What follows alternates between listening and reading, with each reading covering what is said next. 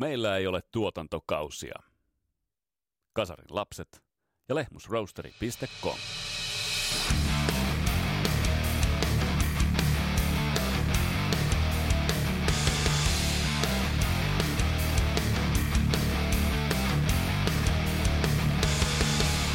Tässä Kasarilapset podcastin jaksossa jatketaan Metallican uran läpiharjaamista Christian Huovelinin kanssa. Viimeksi päädyttiin siihen äärimmäisen tragediaan, kun Cliff Burton kuoli, ja nyt jatketaan siitä. Miten bändi rakensi itsestään niin nopeasti ja niin ison? Tätä pohditaan tässä jaksossa. Mun nimi on Vesa Viinberg, tää on Kasarilapset podcast. Tervetuloa matkaan mukaan!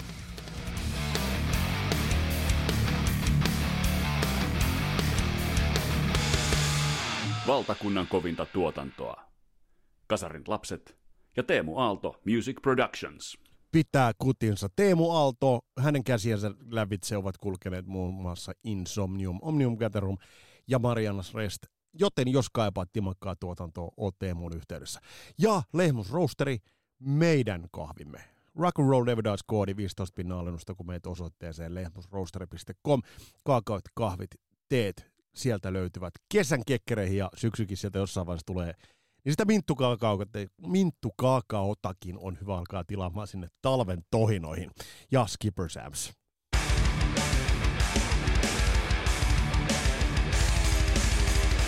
Nyt tämän kesän jaksoissa mennään aika Metallica-painotteisesti, mutta siihen on totta kai hyvä syy. 72 Seasons -levy on pihalla ja bändi rundaa varmasti isommin kuin koskaan Euroopan kiertueelta. Toi Futake on aivan maagisen hienoa, ja toi näyttää todella hyvältä.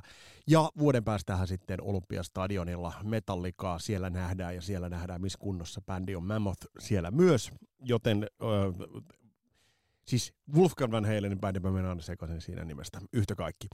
Mutta Tuskassa myös nähdään itse asiassa. Tätä kun kuunnellaan, Tuskaan on pari päivää, ja Tuskassa Panu Markkasen kanssa raportoidaan Tuskasta, Tuskafestareista. Siellä on yllätyshaastatteluita ja tehdään spessujaksoja, ja sitten tehdään vähän semmoinen pidempi purkaus tuosta Tuskasta, ja siellä on myös meidän tämän jakson ääni, Christian Huovelin on myös Tuskassa, joten siellä on tuttuja paljon. Jos olet Tuskassa, niin siellä törmätään, jos nähdään, niin tuun nykäiseen hihasta, olisi kiva turista teidän kanssa, kuten turistiin muun muassa tuolla Waspin keikalla. Mitä tulevia jaksoja siis meillä on? Meillä on Metallica-saagaa tämän jakson verran, sitten Sandenger ja Robert Trujillo -vaiheisiin mennään vähän myöhemmin, otetaan vähän Tuskaa siihen väliin ja vähän muitakin. Meillä on syltytehtaita tulossa ja yhtä sun toista. Joten kuten tuossa alussa jo todettiin, meillä ei ole tuotantokausia, me pusketaan läpi kesä. Eli yhtä sun toista on tulossa. Mutta pari sanaa itse asiassa ajankohtaisesta Rammstein-keissistä lupasin jo tuossa viime jaksossa.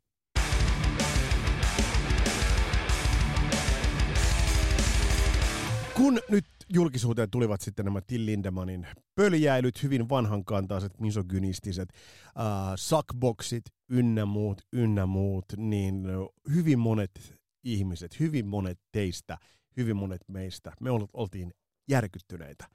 Mutta mistä me oltiin oikeastaan järkyttyneitä? Kenelle tämä nyt piti olla tässä vaiheessa itse asiassa yllätys?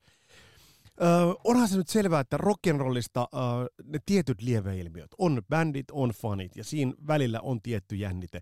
Ja siinä välissä on tietty hyväksikäytön aspekti, jota käytetään molemmin puolisesti hyväksi. Tämä sama saaga on jatkunut 50-luvulta saakka, ja se ei ole oikein. Se ei välttämättä aina ole oikein. Tässä nyt voisi saivarella siitä, että ovatko nämä sopimukset aikuisten ihmisten välillä ok, semminkin jos toinen käyttää merkittävää valta-asemaa. Ne eivät ole ok. Mutta jos nyt katsotaan sitä linjaa, sitä mitä Rammstein on vetänyt, niin kelle tämä nyt tulee yllätyksenä? Ja kaikille teille mä nyt sanon, jotka olette menneet Rammsteinin ääreen, olette kaivaneet sieltä kaapista. Mä en usko, että itse asiassa teistä kovin moni, koska mä tiedän, että me ollaan aitoja musiikki-ihmisiä. Meille musiikilla on merkitystä. Me ollaan perehdytty bändeihin. Mutta tuolla ehkä kenties niiden ihmisten joukossa, jotka eivät ehkä tätä podcastia kuuntele. Mua ällöttää nämä tapaukset, jotka kerran 5 vuodessa hakeutuvat rock'n'rollin äärelle. Jostain komerosta kaivavat sen farkkutakin, johon herra paratkoon siihen on vielä ommeltu yksittäinen niitti.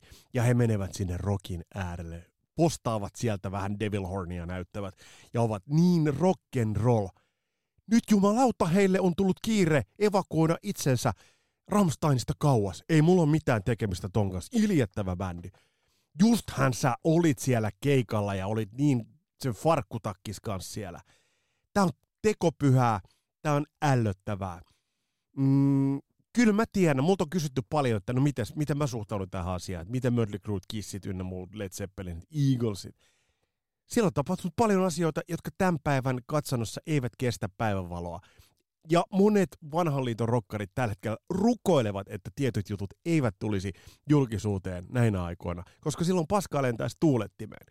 Mutta se, mistä mä aloitin, niin mä myös päätän siihen, kelle tämä tuli yllätyksen, Till Lindemann ja Rammsteinin ympärillä tapahtuu tällaista. Ei meidän pidä olla naiveja. Mutta kun se perheenäiti tai perheenisä kerran 5 vuodessa hakeutuu sen rock'n'rollin äärelle, jos tämä viesti nyt jotenkin saavuttaa sen, älkää menkö sinne. Se voi käydä vaaralliseksi. Rock'n'roll voi edelleen olla vähän niljakasta, iljettävää ja vaarallista. Et jos ei sitä kestetä, niin pitäkää se farkkutakkinen siellä komeron perukoilla pysyvästi. Kiitos!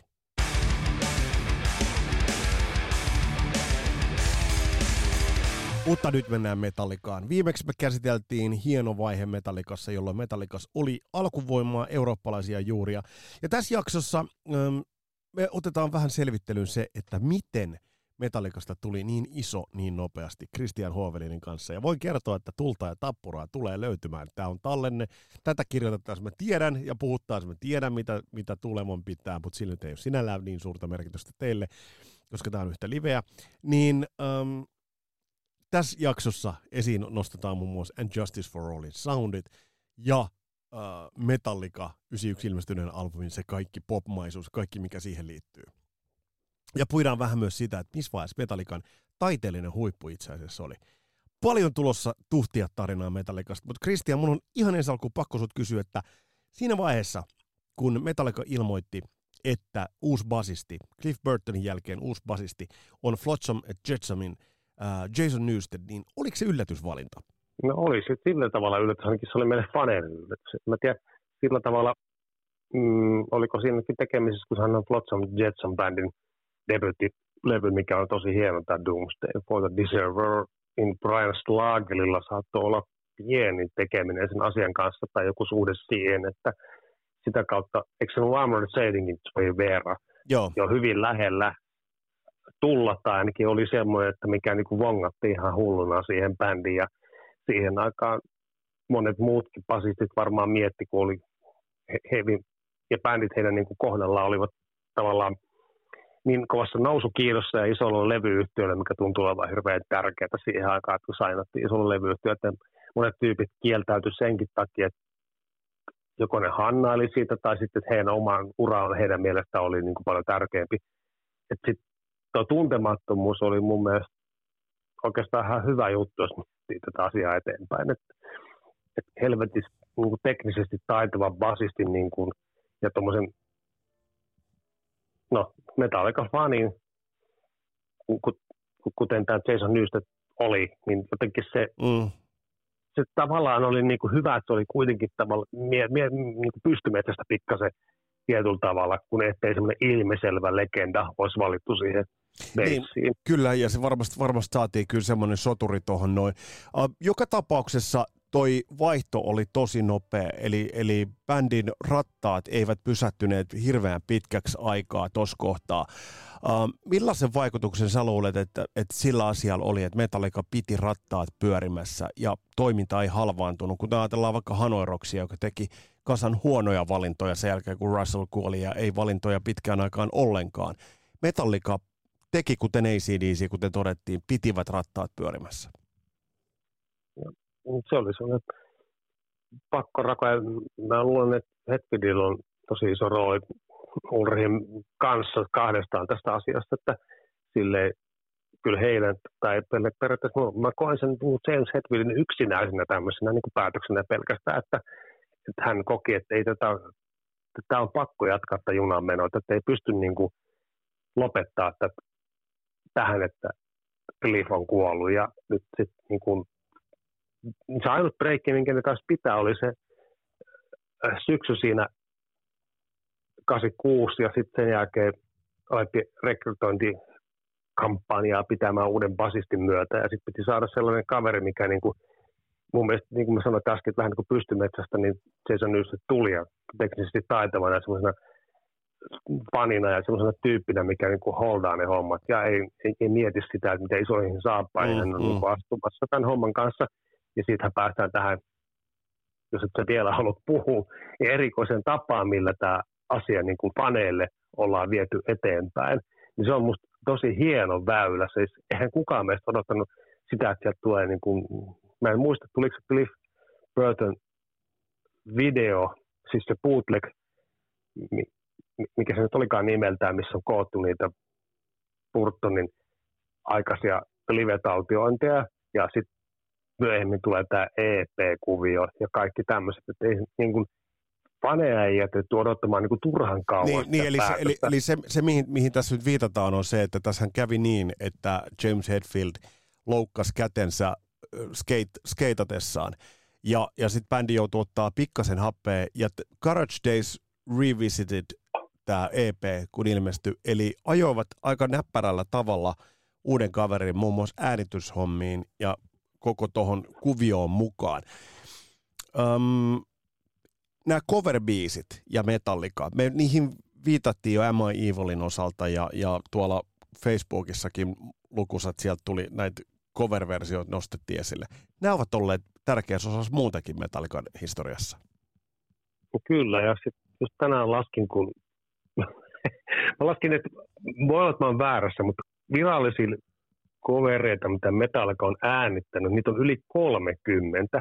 Ei nyt ole ihan pikkujuttu Metallican kohdalla tämä korostaminen niin kuin niihin vanhojen niin kuin idoleiden ja niiden niin kuin koveroimiseen, mikä niin kuin musta on ollut aivan helvetin hieno juttu Metallican kohdalla.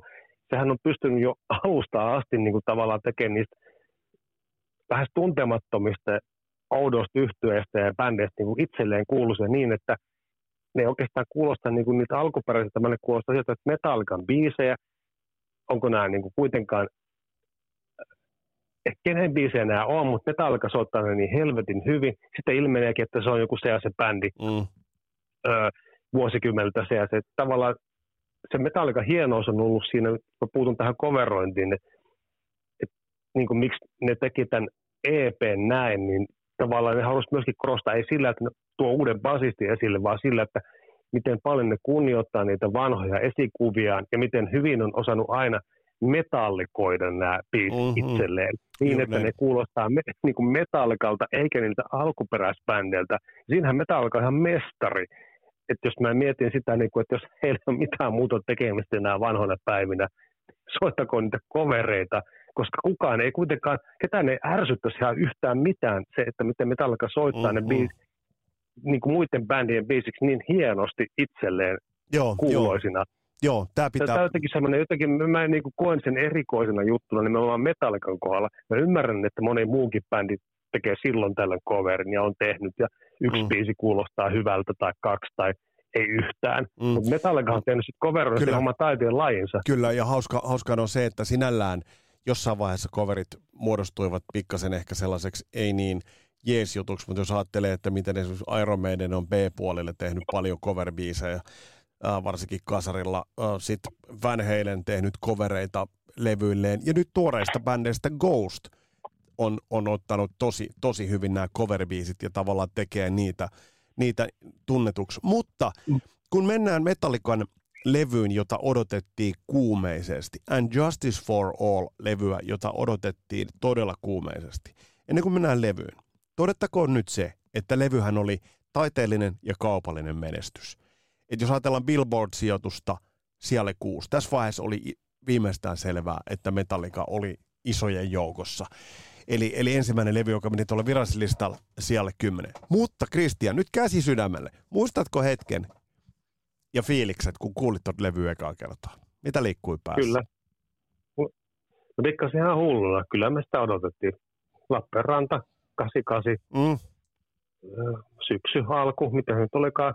Sitten taas sama juttu, että tiesin, että levy niin kuin aina siellä Etelä-Parannassa niin kuin levyt eivät tulleet just sinä päivänä, kun niitä olisi pitänyt tulla sinne levykauppoihin. Joten mä tein sitten jo edellisestä oppineena sen, että tämän Kariteisin reissun käymisestä Helsingissä, että jaa, nyt mennään taas Serkulle, soitapa Ismolle, ja oot sä niin kuin himassa, mä tuun tässä käymään, koska mä tiedän, että Metallican levy tulee sinä seläpäivänä levykauppaan, ja mä tuun sitten niin kuin käymään sun luona, ja käydään levykaupassa.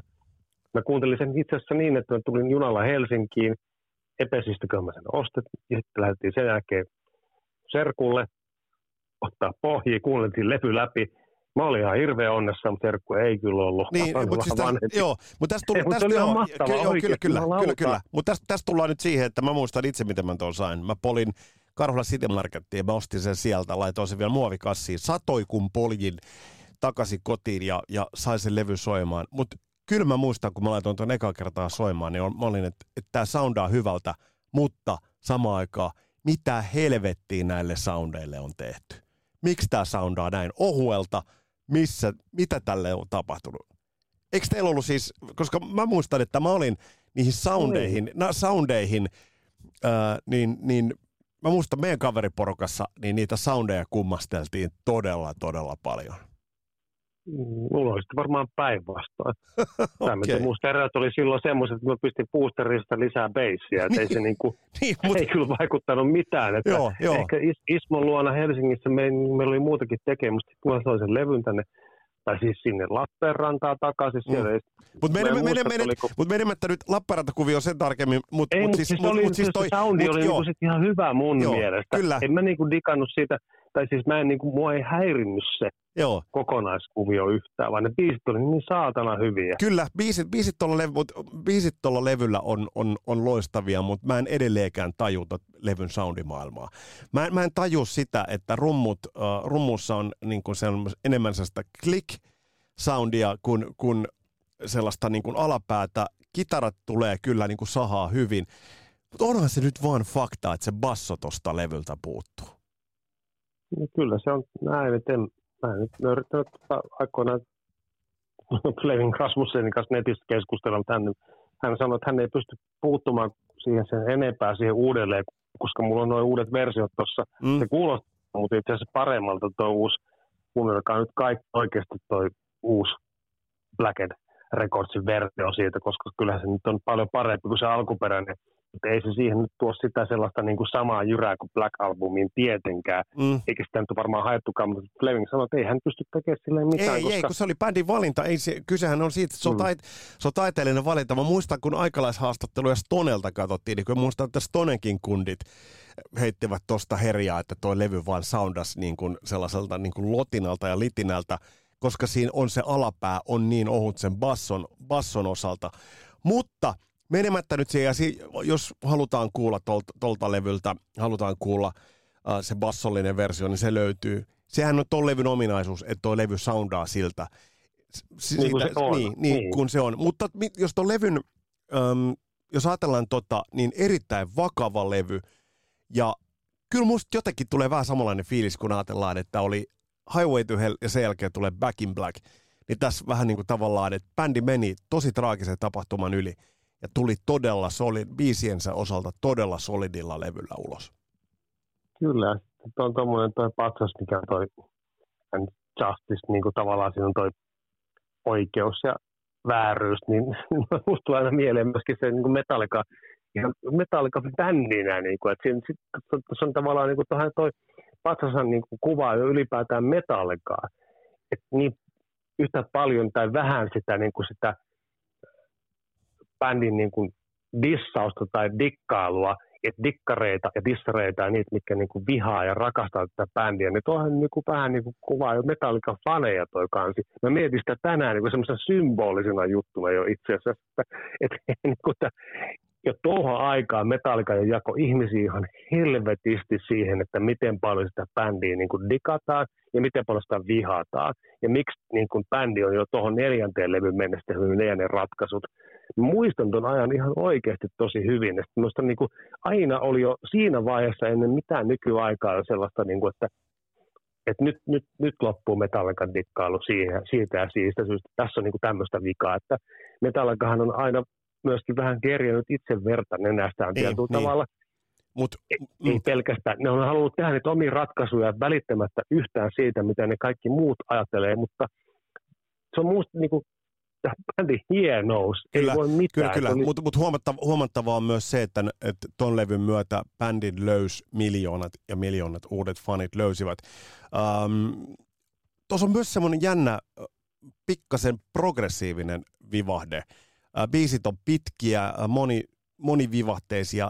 Tuosta on vähän sitä katusoundia jäänyt pois ja sitä ihan sellaista raakaa, vaikka toi metallia, mutta tuossa on myös semmoinen progressiivisempi viba. Saatko kiinni, mitä tarkoitan? No, kyllä, musiikkimaku on myöskin kehittynyt. Eikö se kehittynyt meillä kaikilla faneillakin? By the way, minun mielestä ainakin. Ja omasta, jos mä puhun itsestäni, niin kyllä kehittyy. Ja aika moneen muullakin kaverilla, että kyllähän se niin kuin tavallaan oli se myöskin niin kuin peilikuva, ja heidän itselläänkin niin kuin alkoi tulla niitä uusia vaikutteita. Metallikassa on näkynyt aina, ihan milloin tahansa, tämmöinen vaikutteiden ottaminen siihen juttuun. Ei nyt halua nimetä bändejä, te voitte kysyä Metallican tyypit, mitä ne oli silloin. Koska musta niin kuin siinä ajankuva oli paljon, niin kuin Metallica oli kärkibändi. Ei, mä en, 88 tai 89 tai 87 ei ole parempaa ajankuvaa kuin And Justice for All ja Metallica myöskin poliittisesti ja tekstillisesti ja soundeista en puhu nyt mitään, vaan niin biiseistä ja siitä, että jos tuo progressiivinen juttu, niin alkoi metalli, heavy musiikki alkoi jo elää. Tästä on puhuttu monta kertaa. Se on totta. Ja mitä muuten tulee tuohon myös tuohon itse äänitysprosessiin, niin eihän engineer, jos nyt ajatellaan, että siinä on Flemming Rasmussen on ollut äänitysvaiheessa, mutta ei ole ollut miksausvaiheessa läsnä, niin sä et voi tehdä etän, jos jotkut muut miksaavat ne raidat toisenlaiseen balanssiin keskenään, niin ethän sä enää sille voi tehdä mitään. Siinä sä oot äänityttänyt ja soitattanut ne raidat sisään. Tämähän on se asia. Sitä, mitä mä monta kertaa on aina miettinyt, on se, että miten on mahdollista, että Mikko Karmila ja Keravan College Stone teki niin kuin sen soundisen levyn ja parempi soundisen levyn kuin mitä Metallica kykeli tekemään. Tämä on toki allekirjoittaneen mielipide, mutta siitä pidän aika lujasti kiinni. Tämä levy myös videon osalta. One-biisi on myös semmoinen, joka täytyy nostaa esille, koska se oli MTV-rotaation kannalta äärimmäisen tärkeä, mutta onhan se Milestone-biisi, josta puhutaan edelleen, se on otsikoissa toi biisi. Joo, yksi hienoimpia videoita, mitä on kukaan tehnyt silloin. Siis ei ole tästä kauan, kun katsotaan videossa DVD tuosta, missä on, ja se on ensimmäinen virallinen promovideo Metallicalta ikinä, mikä kertoo kyllä Metallicasta tosi paljon. Että jumalauta, että on melkein menty puskaradio-meeningillä niin kuin ensimmäiset 7-8 vuotta ja sitten niin kuin ilman videoita ja ilman semmoista pakkopulla niin kuin syöttöä mihinkään. Ja sitten yhtäkkiä tehdään niin kuin vasta 4. albumilla niin kuin One-biisistä ja vielä helvetin hieno video, sitten on 2 versioa, niin kuin varmasti kaikki meistä tietävät.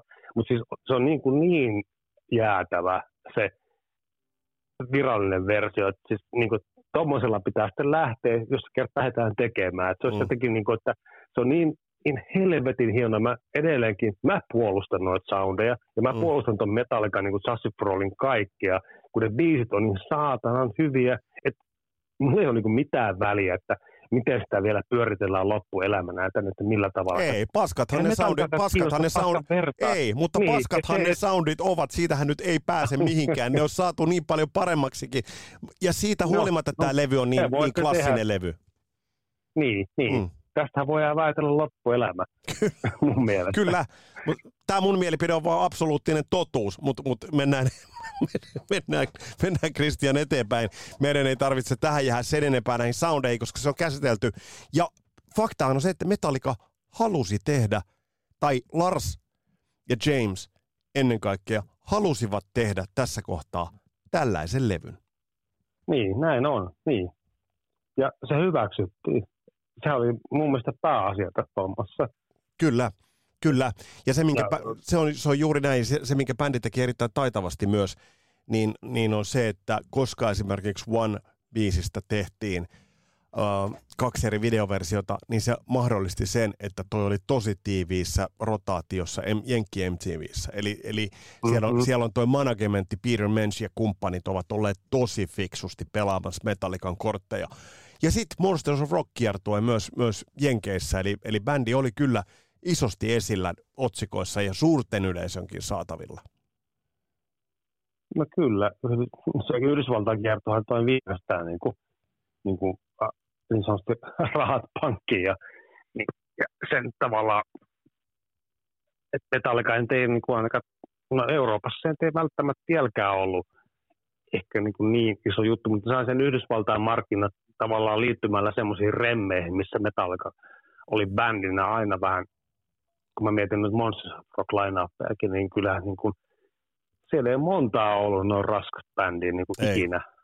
Slayer on tainnut olla jonain, mutta sitten mä en tiedä, muuttiko ne muotoa sen.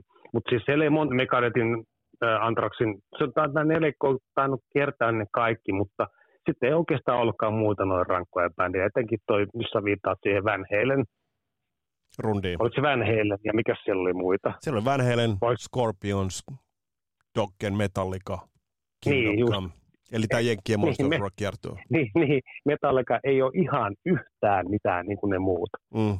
Silti ne kelputettiin ja varmaan Metallica saattoi viedä, en yhtään epäile, että ne olisi varastanut shown tosi monella keikalla ihan ansiosta. Et siis en ole nähnyt, toivottavasti joku kukaan on nähnyt, niin kertoo sitä tarinaa, että miten helvetin paljon kovempi se Metallica oli kuin ne kaikki muut.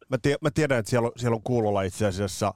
Siellä on kuulolla kasarilapsia, jotka ovat olleet noita Jenkki Monster of Rock -kiertueita katsomassa, joten olkaapa yhteydessä, niin kuin tehdään käsittelyä siitä. Mutta tuosta levystä vielä, niin yksi, mihin haluan kiinnittää huomiota ja Metallicassa ylipäätään, on nuo James Hetfieldin lyriikat. Siellä mennään syvälle. Joo. No, nyt on kyllä sillä lailla, me en tiedä, ainahan Hetfield on... Okei, debyyttilevy nyt ei sitä sisällä, mutta kyllä mun mielestä Right Lightingilla alkaa olla jo aika hyvin hallussa tämän Hetfieldin hienoa lyrikan niin kuin tekeminen. Se vaan korostuu tällä And Justice for Allilla sen sellainen, miten hyvin se osaa niin kuin sisäistää asioita, mitkä sitä mietityttää ja mitä se on funtsinut. Ja ne ei ole korneja. Se, mikä siinä on, niin James Hetfieldin lyrikat eivät falskaa. Eli siellä ei mennä niihin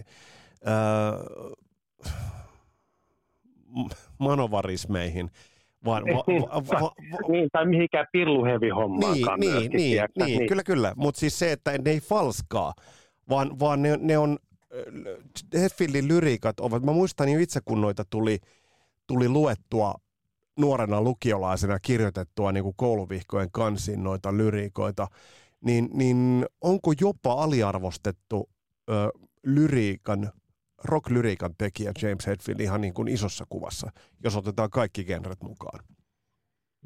Joo, se on metallissa ihan kovimpia. Että itse asiassa nyt pitäisi käydä läpi, kun mulla on muutamia kirjoja. Mä joskus ostin keräilin tuollaista sarjaa, missä on yksi niistä mun kirjoista itse asiassa Inside Metallica, The Lyrics of Metallica Songs itse asiassa. Että ei ole tätä kunnon lukenut, mutta tämmöisen kirjan kerran ostin jostain eurolla. Ja tässä on aika hyvin selitetty kyllä kaikki näitä Hetfieldin aivotuksia.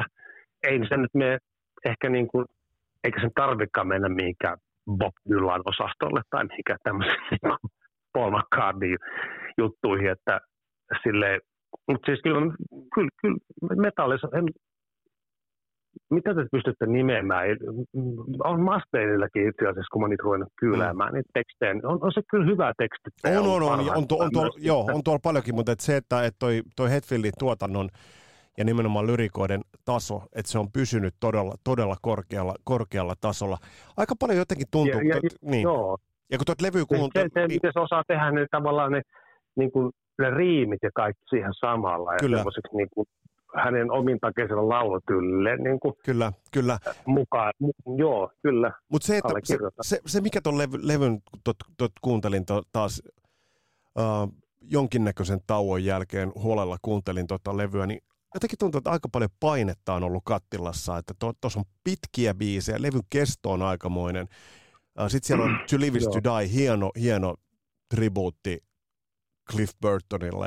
Tuossa on niin kuin jotenkin, toi on vakava levy, mutta silti kuitenkin on helppo lähestyä. Et toi ei ole niin kuin luotaan työntävä siinä sellaisessa synkkyydessä, vaikka tuossa ollaan synkkien teemojen äärellä.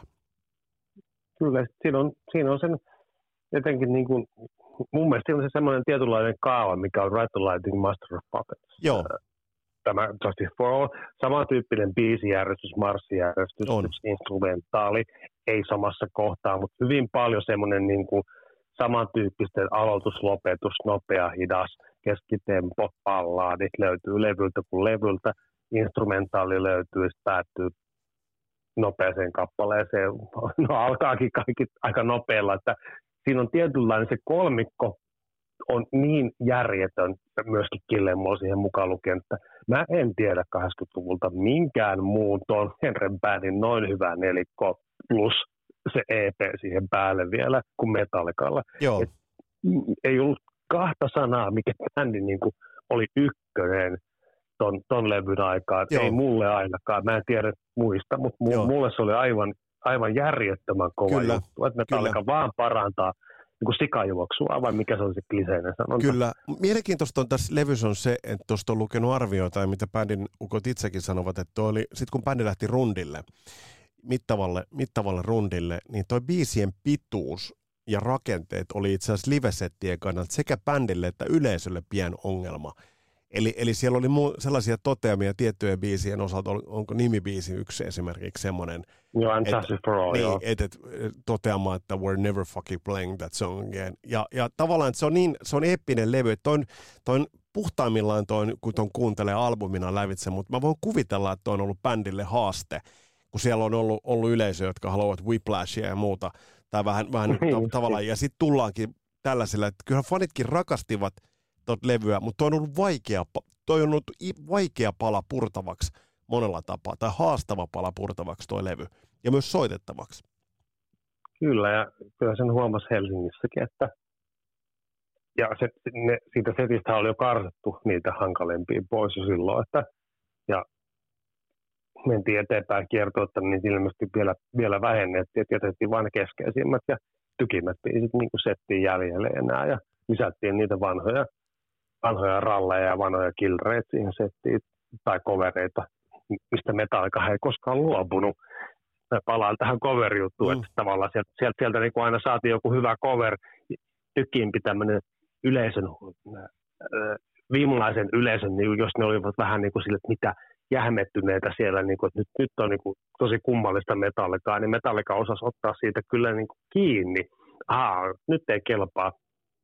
Muokataan tätä settilistaa, ne on hirveästi tehnyt sitä. Kun mä kerran kylläsin tätä Metallica, niin kuin kaikki vuosikymmenten settilistaa, on ihan, niillä on varmaan 500 biisiä, niin kuin jos ne coverit laskee. Et ihan älyttömästi ne on tehnyt sitä, että on miettinyt, no niin, nyt tää ei toimi, otetaan toi pois. Otetaan pari vaikka coveria tuohon tilalle, jengi riehuu paljon paremmin. Ja se mikä on... Mikä tuossa viime jaksossakin todettiin, niin mitä esimerkiksi Iron Maideniltä toivoisi, koska Iron Maidenilla on kuitenkin niin staattiset settilistat, vaikka nyt pientä vaihtelua on tullutkin, mutta se, että Metallica on tehnyt sen kyllä todella hyvin. Mittava rundi, eli bändi todella paiski duunia sen eteen, että bändistä tulisi ja olisi tulossa tässä vaiheessa jo vahvasti maailman suurin metallibändi.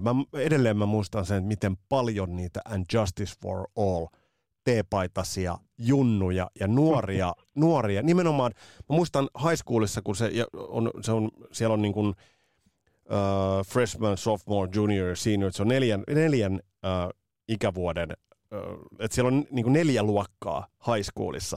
Ja mä muistan, että 2 vanhemmalla ikäluokalla oli enemmän tätä tukkaheviosastoa, ja näillä junnuilla oli enemmän niitä metallikapaitoja. Nimenomaan nuoremmilla, eli junior ja sophomore-ikäisillä, niin oli niitä metallikapaitoja enemmän. Eli se oli jotenkin semmoinen, niin kuin, sen tajus, mulla tuli ihan kylmät väreet, kun mä sitä muistin. Siinä tajus, että se oli sellainen nouseva ukkonen, johon niin kuin nuoremmat metallipäät ottivat siitä kiinni, että tämä on meidän juttu. Ja tämä me Euroopassahan oltiin löydetty bändi jo aikaisemmin. Mutta Jenkeissä se iso yleisö nappasi siitä bändistä kiinni ja lähti viemään sitä eteenpäin. Niin, mä en ole itse tota nähnyt, mutta tavallaan on vaan kuullut, mutta kyllä mä niinku Metallica on myöskin kaiken muiden, siis mun Metallica, koko se muu genre ei olisi niinku lähtenyt edes siihen lentoon, mitä se lähti. Et kyllähän niinku Metallica niinku toi vanavedessään myöskin sen, että samaan aikaan toimineet, otetaan nyt kiinni, Anthrax, Slayer, Megadeth, sitten Overkill, Metal Church ja Testament ja mennään Exodukseen ja sitten mennään niin kuin siitä Death Angel, Dark Angel, tämä yhdysvaltalainen genre. Kaikki ne sai siitä lisää boostia ja myöskin lisää niin kuin sainauksia ja kiertueille ja levyyhtiöille ja se oli niin kuin silleen, että se oli rinta rinnan siinä normihemin niin kuin ympärillä, koska Metallica oli siellä se päällikkö, mikä määritti sen tavallaan jo siinä vaiheessa, että niin kuin, nyt niin kuin tämmöinen musa tähän, nyt nuoriso, nyt jumalauta tuutte tähän messiin.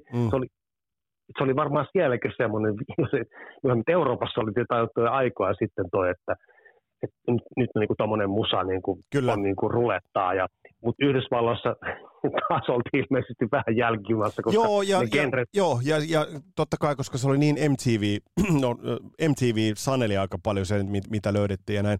Mutta yksi ajatus, minkä mä haluan sulla testata, niin mä oon jälkeenpäin vasta tajunnut ja osannut alkaa arvostaa sitä, että vaikka silloin jotenkin ajattelin, että Kill 'em All, Ride the Lightning, sitten tulee Master of Puppets, And Justice for All, ja sitten tulee Metallica jotenkin, että no ne on Metallicaa, mutta vasta jälkeenpäin mä oon tajunnut, että miten kuitenkin erilaisia albumeja ne kaikki on keskenään. No joo, se on Metallican suuri vahvuus, ja mun mielestä se suosio on niin kuin alkuperäinen salaisuus on just tämä sama, ja kaikki on tehty niin kuin silleen viimeisen päälle täysillä, ja ei mitään anteeksi pyytelemättä ja omalla miettimättä yhtään mitään, että mitä siellä muualla tapahtuu, minkä pitäisikö meidän niin kuin päihittää tai tehdä joku paremmin, tai vaan ne on tehty just omalla tavalla, että on edetty eteenpäin, kehitetty uusia juttuja, ja ne vaikutteet, mitkä nämä neljä kundia, esimerkiksi, Master of Puppetsin oli neljä kundia, ne kehitti sen oma juttunsa, koska ne on erilaisia tyyppejä. Ja ne kuitenkin, vaikka varmasti puhutaan aina, että on Hetfield ja Ulrichin bändi niin kuin maailman tappiin asti, vaikka se ei näin olekaan käytännössä, niin siinä bändissä ei ole kuitenkaan oltu sellaisia dispootteja, että ei olisi otettu huomioon kahden muun tyypin olemassaoloa, jotka on tuonut vaikutteita siihen bändiin tavalla tai toisella sovittajina tai tyyppeinä ylipäätään muusikoina, ja sitten niinku kehitytty niinku itsestään eteenpäin välittämät siitä, että mitä muut niinku muista genreistä niinku piittaamatta. Se Metallican monipuolisuus. Mutta tuossa kohtaa itse asiassa tota vasten, mitä sä just sanoit, niin käy itse asiassa se, että kun bändi lähtee tekemään seuraavaa albumiaan, niin nimenomaan silloinhan bändi ja Metallica oli benchmarkannut vähän pikkasen toisesta lokerosta tulevan bändin soundit, eli olivat poimineet sen, että tämä Bob Rock jatkumo, eli että sieltä löytyy tämä, että Bob Rock oli tehnyt Dr. Feelgoodin, sitä ennen Sonic Templen ja sitä ennen Kingdom Coming-levyn. Niin siinä mielessä... Niin, eikö ollut Aerosmithinkin? Anteeksi, mä sotken. Ei ole siinä vaiheessa. Siis, ei ole Aerosmith siinä vaiheessa, mutta siis joka tapauksessa mä ymmärrän tämän Bon Jovia ajoin takaa. Joo, mutta Bon Jovissa ei ollut tuottajana, vaan oli engineer ja miksaus hommissa. Mutta tässä kohtaa Metallica teki aika mun mielestä erittäin hyvän bongauksen, kun he lähtivät seuraavaa levyä tekemään. Mutta aika monen soundillinenkin täyskäännöshän sieltä tuli, kun he lähtivät tuota Metallica-nimeä kantavaa mustaa albumia lähtivät työstämään. Kyllä, ja sitten kyllä he itsekin oli sitä mieltä, että tässä pitää jotain muuta keksiä, ja ei se nyt varmaan sen suosion takia ollut, vaan ihan sen musiikillisen muutoksen takia ja vaikutteiden takia, mitä heillä alkoi tulee. Ja tietysti tässä pitäisi taas päästä niin kuin jätkien niin kuin messiin tavallaan juttelemaan ja tehdä haastikset niin kuin Larsin tai Jamesin kanssa, koska tämä on niin kuin jotenkin mun mielestä vaan, se vaan kehittyy itsestään ja sitten ne haluaisi tehdä sille yksinkertaista sitä ilmaisua miettimättä sitä sen enempää, että pitääkö meidän tehdä niin kuin maailman paras rocklevy, maailman ikimuistettavin Led Zeppelin 4 tai Guns N' Rosesin Appetite for Destruction tai joku Def Leppardin Hysteria tai pitääkö meidän tehdä uusi niin kuin Back in Black tai pitääkö meidän tehdä joku 84 tai pitääkö meidän tehdä joku jumalauta joku ihan älytön niin kuin vastine tälle maailmankaikkeuden kovimmalle albumille. Mun mielestä ei mennyt silleen, vaan se vaan niin kuin meni niin, että halusi vain yksinkertaista sitä ilmaisaa, johon tämä pop rock, mikä tuli sitten siihen mukaan, niin oli semmoinen niin kuin vähän opettavainen mentori, vaikka Kyllä.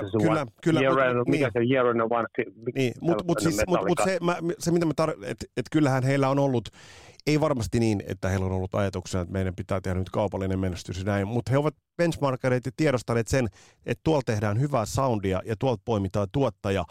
Plus, että he antoivat Bob Rockille todella isot natsat. Eli vaikka näistä eri dokumenteista näkee sen, että Bob Rockia höykytettiin ja Bob Rockia jossain määrin toi oli myös hänelle ja myös bändille traumaattinen kokemus. Mutta Bob Rock sai tota levyä tuottaessaan, sai natsat ja tuossa kuulee yhtä lailla kuin tuossa kuulee Metallican soundin. Tuossa kuulee klassisen Bob Rockin soundin tuolla levyllä. Eli siinä mielessä tuossa oli mun mielestä niinku hieno kemia siellä tuotantopuolellakin, vaikka raskas kemia varmasti bändille. Kyllä se Year and Life in Metallica 2D VHS, anteeksi, niin kyllä siellä on aika paljon, siinähän jo näkee sen, että millaista se on ollut se työstäminen, niin kuin sen, kun se Justice for All -kiertueen lopussa saatiin niin purkkiin ja sitten ruveta miettimään, mitä sitten. Ja sitten toisaalta tässä niin moni vanihan miettii sitä, että voi perkele, että nyt tuli joko ihan hirveätä paskaa tai ihan älytöntä mahtavuutta, koska sehän taas jakoi uudelleen sen levyn ilmestymisvuonna etenkin silloin syksyllä 91 niin kuin taas ihmiset, että ei, nyt ei pysty tai nyt pystytään, nyt saa lisää kuuntelijoita. Se Metallica taas koetteli fanejaan, niin kuin, mitä mä rakastan siinä yhtyessä. Kyllä. Mun kanssa keskustelet tästä asiasta. Kyllä. Se oli niin kuin hienoa. Oli. Mutta se, että miksi toi on soundi ja taiteellisesti, strategisesti on helvetin taitava veto tohon väliin, niin on se, syy on siinä, että jos bändi olisi julkaissut grungen painaessa päälle tai tullessa, sitähän ei tiedetty, että millainen musiikillinen vyöry sieltä tulee, niin toi oli just oikeanlainen, vähän genrerajoja myös ylittävä ja laventava levy. Toi oli juuri Metallicalta, on se ollut tietoista tai tiedostamatonta, niin Metallica teki just oikeanlaisen levyn oikeaan kohtaan. Kyllä siis 91 kyllä. Mä mietin ainoastaan niin 2-3 levyä, eli mä mietin Red Hot Chili Peppersin ja sitten mä mietin Nirvanan sen aikaista levyä, ja sen jälkeen mä mietin Guns N' Rosesin. Kyllä. Ja, no, me on ainakin 4 niin törkeästi niin dominoivaa Metallican albumin lisäksi niin myynnillisesti olevia juttuja. Ja sitten myöskin niin Fate No More nyt ei ollut siinä ihan vielä, mutta tavallaan siinä elettiin semmoista aikaa, että se ei ollut pelkästään, siellä oli Pearl Jam, siellä oli monta muutakin, mutta se ei ollut pelkästään, mä haluan puolustaa sitä krungea sen verran, mä saan taas tästä varmaan paskaa niskaa, kun mä itsekin dikkaan niitä bändejä ja dikkasin ihan hulluna. Mua ei häirinnyt pätkän vertaa se muutos siinä murros niin kuin musiikissa ikinä häirinnyt. Kyllä, mutta miljoonia faneja, satoja bändejä se kyllä todella isosti häiritsi ja se on hyvä, jos ei se ole sua häirinnyt, mutta en mä usko, että Metallicalle myöskään he eivät ole pohtineet, että nyt sieltä tulee grunge, meidän pitää tehdä jotain, vaan he ovat jälleen tehneet albumin, jonka he ovat halunneet tehdä. Tällä kertaa Bob Rock oli tuossa kohtaa iso mentori, mutta eikö näin? Siis, et tavallaan, että jos tohon kohtaa bändi olisi julkaissut toisen And Justice for Allin, se olisi saattanut olla menoa. Se olisi ollut kyllä ehkä joo. Metallicahan on kehittynyt. Et siis, kyllä tässä nyt ei varmaan tarvitse ihmeellinen Seppa olla, että tajutaanko, että Metallica on tehnyt melkein niin kuin tusinan verran täysin erilaisia levyjä toisestaan niin kuin koko uran aikana, plus kaiken maailman kokeilut ja sekoilut. Että siinä mielessä ei sitä silloin tiennyt, että se koko ajan Metallica on tommoinen, että se noin paljon muuttuu ja haluaa tehdä tommosia, muuttuvia tekijöitä sille eteenpäin mennessään. Olihan se niin jotenkin, se oli hämmentävää, mutta samaan aikaan se yhdisti meidät fanit ihan hulluna täällä. Ja sitten se toi lisää faneja, että jos tähän mennessä ei ollut ne tyttöystävää, että niitä sitä bändiä kuunnellut, niin sitten viimeistään tässä vaiheessa. Mutta niin jotenkin, mä niin paljon kunnioitan tuota Metallican meininkiä. Ja sitten on tämmöisiä niin kuin samaan aikaan, oletan, että tietysti miljoonat rupesi tilille kolahtaa, mutta kyllä. Kyllä. Ei kannannut niistä tyypeistä mihinkään. Mutta se, ja se, mitä mä itse arvostan tuossa kohtaa, niin bändi olisi voinut olla siinä staramoodissa, päästää itsensä helpolla, mutta se, että mitä itse pidän isona alleviivaan tässä edelleen, että Bob Rock todella kuten tiedetään, että mitä Martin Birch on puristanut irti muusikoista tai mitä Matt Lang on puristanut muusikoista irti, niin tuossa kohtaa Bob Rock hio sen timantin, ajo he muusikoita parempiin suorituksiin ja toi tuohon aika paljon sellaista pop-kulmaa. Eli jos tuota levyä niin kuin kuuntelee, niin tuolla on ihan sellaisia niin kuin tuotannollisia jippoja, joita sä löydät eri genreen hyvinkin toisenlaisesta. Sä löydät countryn, sä löydät popin puolelta niitä samoja nerokkaita tuotannollisia kikkoja ja jippoja, joita toi levy pursua. Mutta mä silti haluan sanoa sulle, että onko tuo levy kuitenkin, tuon levyn kirkkaat raidat me tiedetään kaikki. Tuon levyn kirkkaimmat tähdet on niin Enter Sandman, Sad But True, Unforgiven, Wherever I May Roam, Nothing Else Matters. Mutta onko se levy sen jälkeen, noiden biisien jälkeen, onko se kuitenkin latteampi kuin tota edeltävät? Että tuossa on kirkkaammat ne lekat, mutta sitten ne muut muut biisit ovat vähän latteampia. Ei mun mielestä. Mun mielestä on, jos mä nyt miettisin sitä, että kumpaa levyä mä jokseen oikeasti kuunnella, siis niin kuin tolta kontekstilta, mitä sä ajat takaa, niin kyllä mä kuuntelen ne Black Albumin mieluummin alusta loppuun. Kun minkä? Se on mulle paljon kuin And Justice for All. Ihan ehdottomasti, siis nyt täytyy kyllä vetää tähän joku raja. Että kyllä toi on niin tiukka paketti. Että tosta ei pysty heittämään mitään pois, se menee ihan helvetin hienolla syklillä ja ihan ei mistään soundeista, vaan biiseistä, mutta se tunnelma, mikä siinä on, se on ihan semmoinen, että sitä ei tee mieli keskeyttää sekunniksikaan. Kyllä mä nyt Black-albumille, mä nostan hattua 11, ihan mikä se ylin numero onkaan. Joo, ei tässä kyse nyt siitä olekaan, etteikö tässä bändiä arvostaisi ja näin, mutta kyllä, mutta mä vaan itse, että no tää on asia, joka nyt jakaa sut ja mut. Mä koen, että tuossa on vahvat lekat, kirkkaimmat lekat kuin mitä on millään Metallican levyllä, mutta sitten se, että jos otetaan vaikka vertailukohdaksi, otetaankin vaikka Master of Puppets ja sen... No mutta se menee taaksepäin. Juuri näin. Siitä Justice for Allista. Siihen mä vertasin. Joo, kyllä, mutta siis se, että mä niin kun, että tossa on laitettu todella paljon paukkuja ja onnistuttu noissa isoissa hiteissä, tai noissa, jotka nousivatkin esille, ja videothan tukivat tota levyä. Noi videothan tuli meille kaikille tietoisuuteen todella nopeasti. Ja videoita vielä, ja hyvin tehtyjä videoita. Erittäin siinä hyvin. Kun se Metallica alkoi videoita tehdä, niin ihan ne on niin kuin harkittuja ja tosi hienoja videoita tästä Oneista eteenpäin, että se videoiden tekokin politiikka alkoi muuttua, että heidän suhtautumissaan niin video-ohjaajia ja videoit niin siihen, että miten video markkinoista yhtyötä ja miten he voi osallistua siihen itsekin. Ja kyllä hienosti täytyy sanoa, kyllä, että mä jotenkin, nämä on heittäytyjiä nämä tyypit. Mä uskon, että no edelleenkin. Tänäkin päivän nämä tyypit on heittäytyjiä. Kyllä, ja sitten tietysti kertoo myös se, että tähän tuotiin noita orkestraatioita ja muita, että siellä on Michael Kaminen, johtama orkesteri niin tuossa oli... Edes mennyt rest in peace, joo, hieno äijä. Niin siinä mielessä bändin rundi, mikä tuosta lähti, niin viimeistään tuossa kohtaa bändistä hän naulasi paikkaansa metallin suuripana, mutta onhan nämä myyntiluvut ihan käsittämättömiä. Et jos ajatellaan, että jo toi And Justice for All esimerkiksi yksin Jenkeissä myy yli 10 miljoonaa, tämä on myynyt yksin Jenkeissä yli 16 miljoonaa albumia, ja kun katsoo noita listasijoituksia, niin tämä oli maailmanlaajuinen.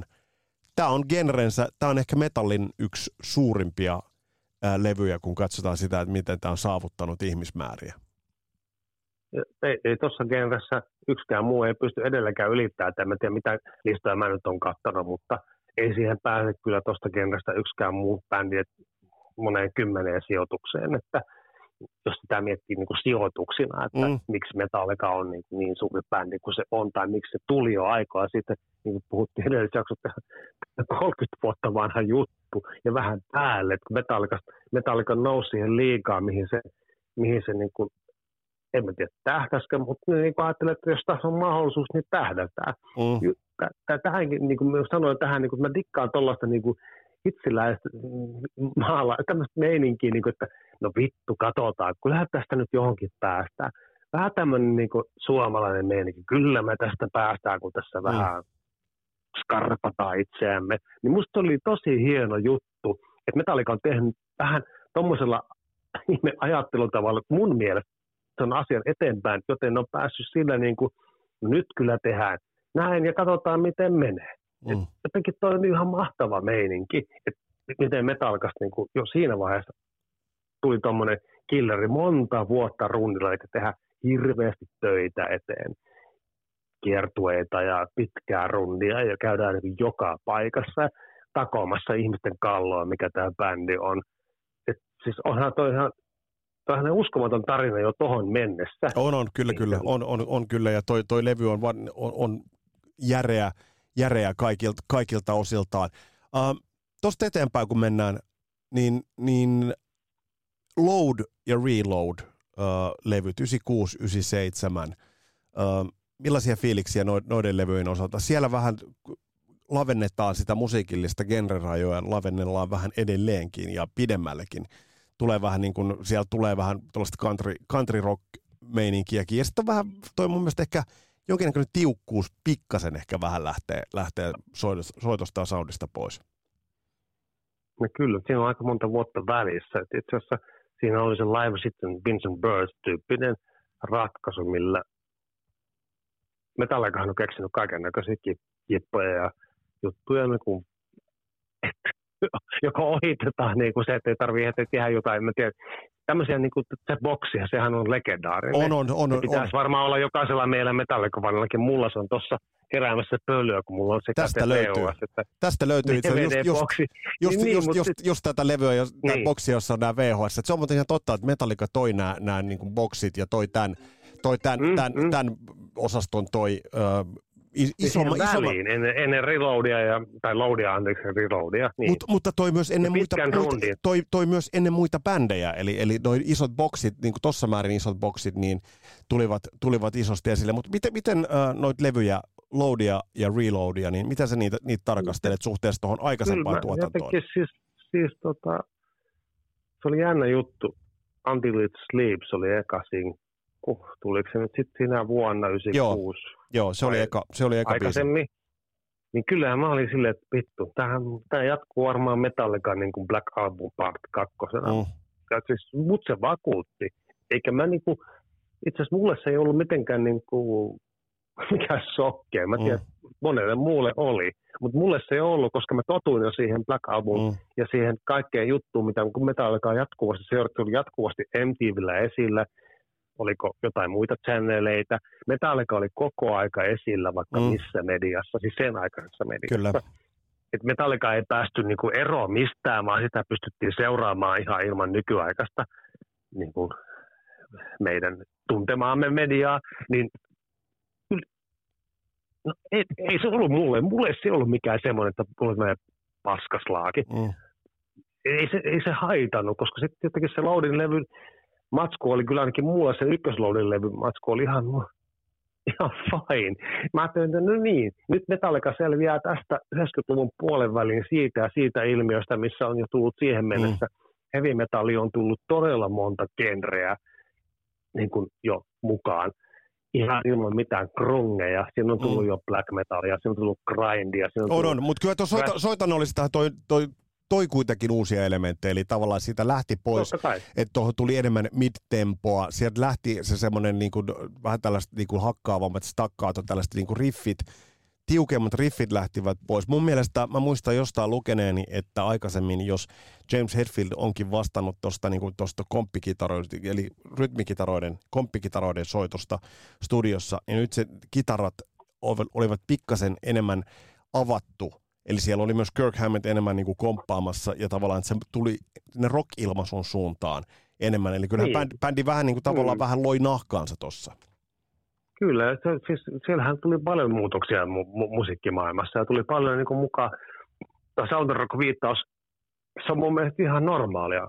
Metallica Yhdysvalloista, minkä ihmeen takia ne ei ole saanut ottaa niitä omia vaikutteita mukaan sieltä niin kuin kun bändi tunnettiin jo muutenkin siitä, että niitä paskaakaan kiinnostaa mitä muut ajattelee, mitä ne tekee musiikillisessa valinnoissa. Kyllä. Ja tavallaan niin kuin todettu, että tuossa kohtaa bändihän otti, niin kun me todettiin, että alkuvaiheessa vaikutteet otettiin vahvasti Euroopasta. Tässä kohtaa bändi katsahti aika paljon niin kuin omiin ihan luontaisiin. Niin, takaisin omiin juuriin. Niin. Sehän on niin kuin teki looginen ympyrä tämän where it comes, where it goes, vai mikä tämä nyt oli, tämä on tämä yhdysvaltalainen termi, että mä jotenkin, musta oli oikeasti ihan fine, että itsekin on aina ollut tämmöinen avarakatseinen, jos nyt joku ei sitä tiedä, musiikin kuuntelun suhteen, niin se ei niinku tuonut mulle mitään niinku semmoista järkytystä, kun saattoi ehkä jollekin ihmiselle tuoda, koska kuitenkin samaan aikaan pystyy valitsemaan jostain genrestä jonkun black metallin tai jonkun äärimetallin tai jonkun muun niin kuin vastineeksi. Ei mun tarvitse miettiä sitä, että miksi Metallica ei kuulosta niin kuin siltä ja tältä. Eihän muutkaan kuulostanut. Kyllä. Ihan sama, että meillä sieltä 96 vuoden niin kuin näistä vastaavien genreen päin, niin joko niitä ei ole olemassakaan, tai jos ne oli, niin ihan samat vedot ne on tehnyt kuin Metallica. Kyllä, ja olihan kundit ihan söpöjä, kun ne laittoi kajalia vähän sermiin, että ei siinä niin, mitään. Mutta fakta nyt on kuitenkin se, että liki 79 minuuttia, tämä on Metallican pisin levy, en tiedä, onko 72 Seasons, onko pidempi, mutta tämä on todella pitkä levy. Kyllä tästä olisi ehkä vähän napakammankin paketin saanut. Totta kai, mä en sitä sano. Ettei siitä ole saanut, ja monethan puhuu siitä, että pitäisi ne Load ja Reload yhdistää, mutta eihän Metallica tuosta miettinyt mitään. Sehän on Metallica juttu taas, tämä on niinku taas. Joo, mutta tässä nyt ei ollakaan Metallican asiaa ajamassa, vaan me ollaan puhumassa siitä, että mitä, ja spekuloimassa, että mitä olisi voinut olla. Kyllä mä itse olen sitä mieltä, että nämä Loadit ehkä olisi voinut laittaa yhteen. Mutta se on niitä ratkaisuja, joita tona aikana tehtiin. Muistatko sen, että oliko silloin tiedossa, kun Load tuli, oliko silloin jo tiedossa, että Reload tulee heti perään seuraavana vuonna? Ei, kyllä se sen verran osasi peittää sitä, että se niin kuin, ollut tavallaan, sitä ei kannattanut vielä mainostaa, että on tehty vielä toinen niin kuin 80 minuuttia, että, tai mä en tiedä, mutta jotenkin mä ajattelin, että jos Load on tossa ja sitten tulee seuraavaksi taas tyylin muutosta, mä ajattelin sen silleen, että Metallica tekee seuraavaksi taas joku erityyppisen ratkaisu. Ei se siinä niin kuin kaikessa tiheässä syklissä ja siinä 90-luvun villeinä vuosina, niin mun mielestä se ei ollut niin kuin edes mietinnässä tavallaan, että kun niin paljon oli muutakin musaa ja muuta, mitä piti seurata. Ei se Metallica oli ehkä kärkibändejä meidän ystävien ja fanien ja muiden niin kuin seurannasta, niin musta se olisi, tietysti jos olisi riittänyt, mutta Metallican tuntien ne ratkaisut, mitä ne tekee, niin ne on niin kuin Metallicaa. Kyllä.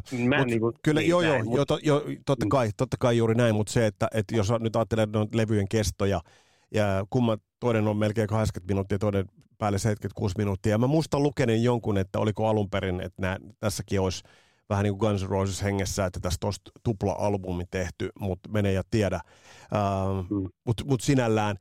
Soundillisestihan tuossa mennään aika lailla samassa, että siinä on kuitenkin tuo Bob Rock pidetty, eli tavallaan sound, no, on kuitenkin Black Album ja Loadithan muodostavat kuitenkin mun mielestä, että ne tunnistaa niin kuin, vähän niin kuin sukulaislevyiksi. Kyllä joo, näin on. Mm. Mutta silleen, ei, ajankuvaa emme saa niin kuin edelleenkään muuta irti tavallaan, että se ajankuva oli siinä ja heidän tavallaan se pitkä venaaminen sitten sen kiertojen välein tai tämä biisien niin kuin tekoprosessi, mistä varmaan voisi voitu maailman tappiasti miettiä, että voidaanko karsia ja sillä olisi semmoinen loaded, missä on sitten molempien levyjen 5 parasta biisiä vai 6 parasta biisiä. Eihän kukaan muukaan bändi, mikä on tehnyt aikoinaan tommosia ratkaisuja tehdä siellä tupla-albumin, niin eihän ole jälkikäteen ruvennut miettimään sitä. Mä en nyt mene mihinkään Springsteeniin tai Pink Floydeihin tai mihinkään tämmöisiin niin vastaaviin bändeihin, millä Kansanruosissa mä en laske, koska ne ei ole niin laadukasta. Niin kuin joku vastaava, mikä on tehnyt niin paljon musiikkia, että se on pitää julkaista vaikka peräkkäisinä vuosina tai jotenkin ajateltu alun perin tuplaksi tai julkaista tuplana, niin eihän nekään ole miettinyt sitä. Ei, mutta niin tässä on vähän se, niin kuin se dilemma, että kun mä monesti lukee haastattelussa bändeistä ennen kuin levy julkaistaan, että joo, että meillä on 40 loistavaa biisiä, josta me valittiin 20 briljanttia biisiä, ja sitten 20 kuitenkaan eivät kanna briljantteina biiseinä. Eli tämä on vähän sellainen dilemma. Mutta kyllä mä olen vahvasti sitä mieltä, että mun mielestä jos nyt puhutaan freesiä luomisvoimasta, renessanssihenkistä luomista, niin Black Album oli se Metallican musiikillisen kasvun ja luomisvoiman se huippukohta. No tietysti. Siis en mä nyt sitä tässä yritäkään dissata, vaan sitä, että mä koen niin kuin bändin sellaisena omin takeisen ajattelutavan kehittyneenä yhtyeenä, mikä tekee niitä asioita omilla ratkaisuilla. Tietysti toi Black Album on mahdollistanut paljon asioita, mitä tapahtuu siitä eteenpäin ja mitä pystyy olla tekemättä. Et ei tarvitse olla sille 2-3 vuoden välein vääntämässä levyä ulos, vaan voi tehdä niitä omia luovia ratkaisuja omalla tavallaan, mikä Metallicalla niin jo näkyy siinä 90-luvulla ihan riittävästi. Silleen tavallaan se, niin kuin, mä en puolusta sitä niin kuin härkäpäisesti siinä mielessä niiden ratkaisuja. Anteeksi, mä en ei mitään, mitä kun mä pyytää anteeksi. Ei sun tarvi mitään pyytää anteeksi, mutta siis se, että jokaisella bändillä on se semmoinen tietty kaari, jolloin se luomisvoima vaan lähtee niin kuin alavireisemmäksi kuin mitä se on ollut siihen mennessä. Mutta loistavia edelleen, bändiltä tuli loistavia cover-versioita. Esimerkiksi toi Turn the Page, Whiskey in the Jar ja Die Die My Darling, loistavia kaikkinensa. Niin kuin toi, että se jatkoi näitä hyvien cover-biisien sarjaa. Mutta mitä bändistä lähti sen myötä, kun Jason Newsted bändistä lähtee? Siitä lähti semmoinen tietyllä tavalla raivopäinen ammattilainen, mutta ei ehkä tarpeeksi sillain määrittelevä ihminen näiden, etenkin tämän Epilin ja Ulrihin niin kuin rinnalle semmoinen mies, tai no niin, no mies tästä että niin kuin Cliff Burtonin tapainen tämmöinen, sitäkin on hirveän vaikea spekuloida. Olisi sekin voinut päättyä vaikka miten. Tätä on aina pyöritelty, että mitä sitten, jos Cliff Burton eläisi ja miten se olisi sitten päättynyt se tarina. Se olisi voinut päättyä ihan samalla tavalla. Lähtee helvettiin, lopettaa bändissä, ei jaksa katsoa sitä Ulrihia Hetfieldin showta, lähtee helvettiin tai potkitaan pois. Ihan yhtä laisuus voinut käydä sillä. Mutta sitten niin Newstedt jäi vähän niin kuin silleen varjoon, vaikka olikin ihan, ja on edelleenkin taitava basisti. Ei ehkä niin kuin sellainen tyyppinä semmoinen, mikä niin kuin siihen kolmikkoon sitten loppujen lopuksi, se ei sopeutunut, niin kuin, se oli aina vähän semmoinen varjo siitä, tavallaan siitä kolmikosta. Ja oliko kuitenkin niin, että se Cliff Burtonin varjo jollain tavalla siinä niin kuin leijui ja oli, että kaikki varmasti arvostivat Jason Newstedia soittajana, koska loistava, kova soittaja, loistava esiintyjä, loistava muusikko, mutta jollain tavalla hän ei päässyt siitä Cliff Burtonin varjosta kuitenkaan ehkä irti ja eroon. Se oli sellaisen muusikon Cliff Burtonin niin kuin onhan se nyt ihan hirmun, että kun mietit vaikka maailman kaikkeita hirmuisimpia kitaristeja ja astut niiden saappaisiin nimeämättä niistä nyt tässä ketään, niin onhan se aikamoinen paikkaus lähteä tuommoisen multi-instrumentaalisti kautta lahjakkuuden ja persoonan niin saappaisiin, ja sitten sä koet koko aika se olevasi siinä bändissä, vaikka sä oot kuin niin siinä ineessä, niin se bändi ei pidä sua niin semmoisena perheenjäsenenä. Jotenkin mä sen niin näin ajattelin, että hän ei saanut tehdä kauheasti omia ratkaisuja, jos mä yhtään muistelen niitä loppuvaiheita, että hän niin tekee jonkun soul-levykuvion ja päätyy Ozzy Osbournen niin bändin kiertopassitiksi, niin alkoi liikaa Hetfieldille ja Ulrichille ja tällaista niin kuin ihme paskaa, mitä niin kuin sitten ensin annetaan, niin kuin, että saatte tehdä mitä huvittaa, mutta sitten ei kuitenkaan saa tehdä, että pitäisi olla niin kiinteästi siinä yhtyessä ja siinä kontekstissa, että jotenkin kyllä Hetfieldikin käy välillä vähän sääliksi tietyllä tavalla, että noin lahjakas tyyppi sitten jotenkin koki niin hirveänä stressinä ja paineena sen, että hän on mun mielestä sen kenkää, hän on itse lähtenyt siitä. Kyllä, itse lähti ja tavallaan just nimenomaan niin, että... Ei mitään potkuja. Mutta hän teki mittaamattoman arvokkaan työn tuossa, mutta ei ollut helppo. Hänellä ei ollut helppo paikka tulla tuohon, ja mä ymmärrän, että hän lähti siitä. Se on täysin ymmärrettävää. Kyllä, siis niin kuin kaikkeen ne teki, kaikkeen ne koki. Se oli helvetisti kaikki hienoa nämä. Just esimerkiksi tämä konserttojuttu, Metallica, ja se pääsi tekemään hirveästi kaikkea hienoa niin kuin cover-kiertuetta, ja sieltä, mihin mä haluaisin päästä, on ne Kalifornian 6 keikkaa, ne heitti silleen, että siellä on sellainen battery, mikä soitti Metallicaa, ja Metallica soitti pelkkiä covereita. Tämänkin mä haluaisin tietää, että kuka helvetti teistä on ollut katsomassa niitä. Ja soitti pienillä paikoilla, missä oli joku tyylin olisiko nyt 1500-2000 henkeä olevia paikkoja. Battery soittaa Metallicaa ja Metallica soittaa sitten lämpärinä pelkkiä covereita. Ja siellä on James Hetfield, tai siis anteeksi, Jason Newstedia mä tarkoitin, että siinä line-upissa. Ja se on just tätä kulta-aikaa, niin kuin milloin just näitä ratkaisuja, mitä niitä halusikin tehdä tällaisissa niin kuin konteksteissa. Ja olisiko ollut Rolling Stoneshan tekisi sitten samalla... ei Voodoo Lance, mutta se on se seuraava levy, se helvetin Panteri. Siinä levyssä ne teki vähän samanlaisia rundeja, niin kuin toisistaan tietämättä, että niin kuin soitetaan yksi keikka 100 hengen paikassa suurin piirtein, seuraava 3,000 hengen paikassa, ja sitten 3. keikka soittaa stadionilla.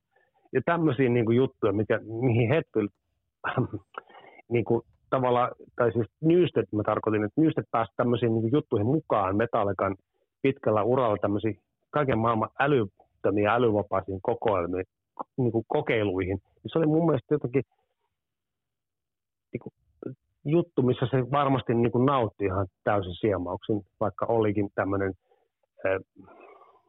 Metallican tavallaan hired gun. Se on hired gun hän oli, mutta pääsi mukaan, kyllä. Joo. Että en mä sitten vaikea, että tämä on niin pitkä juttu puida, jotta, ja mä niin kuin, mulla on kaikki kunnia hetki Jason Newstedin niin kuin rooliin tuohon bändiin ihan älytön, että hän jaksoi noin pitkään joka tapauksessa olla siinä, siis varmaan ihan omasta halustaankin, mutta siis se koki Metallicassa semmoisen, minkä meistä jokainen halusi kokea niin kuin liittyessään tommoseen bändiin. Varmasti meistä jokainen olisi ihan saatanan tyytyväinen joka tapauksessa, että tämä on ollut tommosessa bändissä kuin Metallica. Näin totesi Christian Huovelin, kiitos. Melkoinen blastaus oli tällä kertaa. Ja Metallicaa tullaan vielä palaamaan, meillä on chapteri käsittelemättä, mutta otetaan vähän Tuskaa, Syltehtaita ja muutakin tähän väliin. Ja kun tuolla Tuskassa nyt pyöritään, niin ihan tarkkaan en tiedä, mitä kaikkea narulle niin sanotusti tarttuu, joten tulevista jaksoista sen takia niitä ei viitsi kiveen sen tarkemmin kirjata. Tässä oli tämänkertainen Kasarilapset podcast. Mukavaa kuulolla. Palataan astialle. Moro!